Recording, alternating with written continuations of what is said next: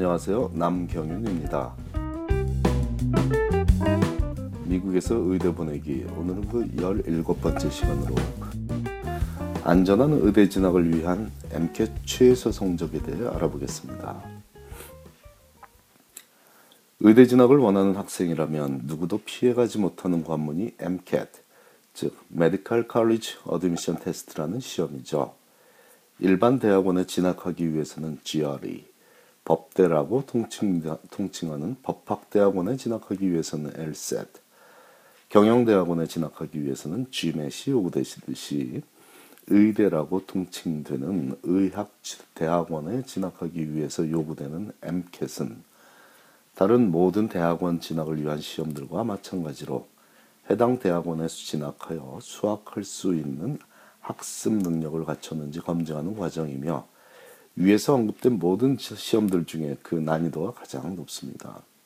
다시 말해 미국 대학생들이 치르는 시험들 중에 가장 어려운 시험이라고 평가되는 까다로운 시험입니다. 현행 MCAT은 약 1년 전부터 바뀐 관계로 아직도 많은 학생들이 선배들에게 조언을 들을 때 작년 1월까지 시, 시행되었던 구 MCAT을 기준으로 성적을 듣고 있으므로 현행 성적과의 비교에 혼란을 겪고 있기도 하지만 겉으로 드러나는 숫자로 주어지는 성적을 염두에 두지 말고 실제 그 점수가 의미하는 학생의 상대적 경쟁력인 퍼센타일 랭킹에 집중해야 하겠습니다. 예를 들어 현재 의대생들은 자신들의 MCAT 점수를 45점 만점에서 주어졌던 점수인 35점이니 41점이니 이런 식으로 알고 있으므로 후배들이 문의를 해오면 난 33점 받았어 라고 대답할 것입니다. 자, 과거에 33점이면 몇 퍼센타일에 속했는지 구글을 해보면 91퍼센타일, 즉 상위 9%에 속하는 성적이라는 의미를 알 수 있으며 이를 토대로 현행 성적을 찾아보면 513점이나 514점에 해당합니다.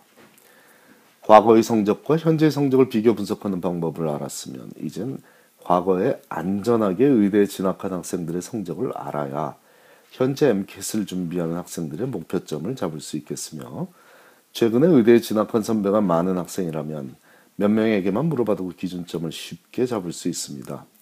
하지만 답해준 선배들이 만일 타민족 학생들이라면 그 정보의 유용성은 그리 높지 않습니다. 그나마 중국계나 인도계처럼 같은 아시안 학생이라면 조금 유사한 점수가 적용되겠지만 백인, 흑인 또는 히스패닉 혈통의 선배들에게 들은 정보라면 안 들으니만 못합니다. 오늘 필자가 소개하는 점수는 한인 학생들이 참고할 점수이므로 만일 어떤 자료집에서 혹은 의대 홈페이지에서 말하는 점수와 차이가 있더라도 감안하기 바랍니다. 한인 학생이 의대에 진학하기 위해 필요한 최소의 MCAT 성적이란 상위 20%에 속한 성적, 즉 과거의 31점, 현재 509점으로 봐야 합니다. 약 3년 전만 해도 상위 20%에 살짝 못 들은 30점, 79%일이죠. 혹은 29점, 73%일, 이 정도 성적으로 의대에 진학한 한인 학생도 가끔은 존재했으나 2016년에 의대 신입생이 될 한인 학생들의 경우에는 508점 79%일이죠. 이나 506점 73%일로 합격하기는 정말 어려웠습니다. 물론 MCAT 성적만으로 의대 당락이 결정되지는 않지만 아무리 학점이 완벽해도 MCAT에서 요구되는 기본 성적을 받지 못한다면 의대 진학은 불가능해지므로 학교 공부 외에 MCAT 준비에도 만전을 기해야 하는 것입니다. 일단 학교 공부를 잘하는 학생들이 MCAT 성적도 좋은 것은 일반적이므로 평소 학업에 열중하는 것이 최고의 MCAT 준비라는 것은 의심의 여지가 없으며 백인 학생들의 경우에는 학교 성적을 토대로 MCAT 성적을 예견하기가 그리 어렵지 않습니다. 하지만 우리 한인 학생들의 특색 중에 하나는 뛰어난 학교 성적에 비해 터무니없이 낮은 MCAT 성적을 받는 경우가 아주 많다는 점이고 그 이유는 단연코 영어 독해력에 기인합니다.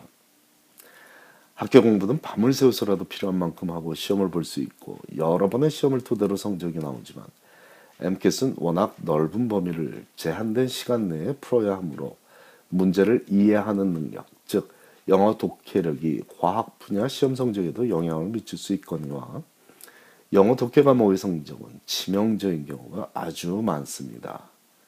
가끔 있다가 아니고 아주 많다라고 한 이유는 실제로 아주 많기 때문입니다. 아이브리그 대학에서 만점으로 졸업한 학생이 MCAT 영어 독해 성적은 80%에 못 미치는 경우가 참 많습니다. 주로 부모는 한국에 살고 학생은 중학교 때부터 미국에서 공부한 영주권 혹은 시민권자 학생들의 경우가 많은 경우인데요. 미국에서 낳고 자라 하버드 다니는 한인 학생이라고 MCAT 영어 독해 성적이 모두 뛰어난 것도 아닙니다. 과학 과목에서 만점을 받는 한인 학생은 흔한 것에 비해 극단적인, 극단적인 대비가 되는 현상이죠. 물론 과학 과목에서 성적이 안 나와서 합숙해가며 공부하는 그런 합숙 합숙 학원에 가는 학생들에 비하면 영어 독해력이 부족한 학생들은 다행입니다.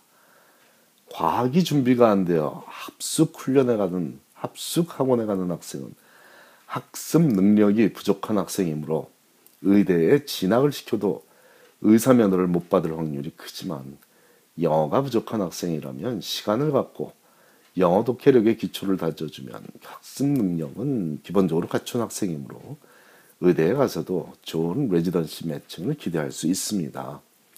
단 영어 독해력의 기본은 문화적 이해라는 점을 절대로 이해하시고 방학마다 한국에 돌아가거나 혹은 미국 내에서라도 가족들과의 시간만을 강조하는 것은 조금은 양보해야 할지도 모르겠습니다. 결론적으로 가장 이상적인 MCAT 성적은 모든 과목에서 상위 1%에 드는 것이지만 의대 진학을 할 수 있는 안전한 최소 성적은 모든 과목에서 고르게 상위 18%에 드는 것.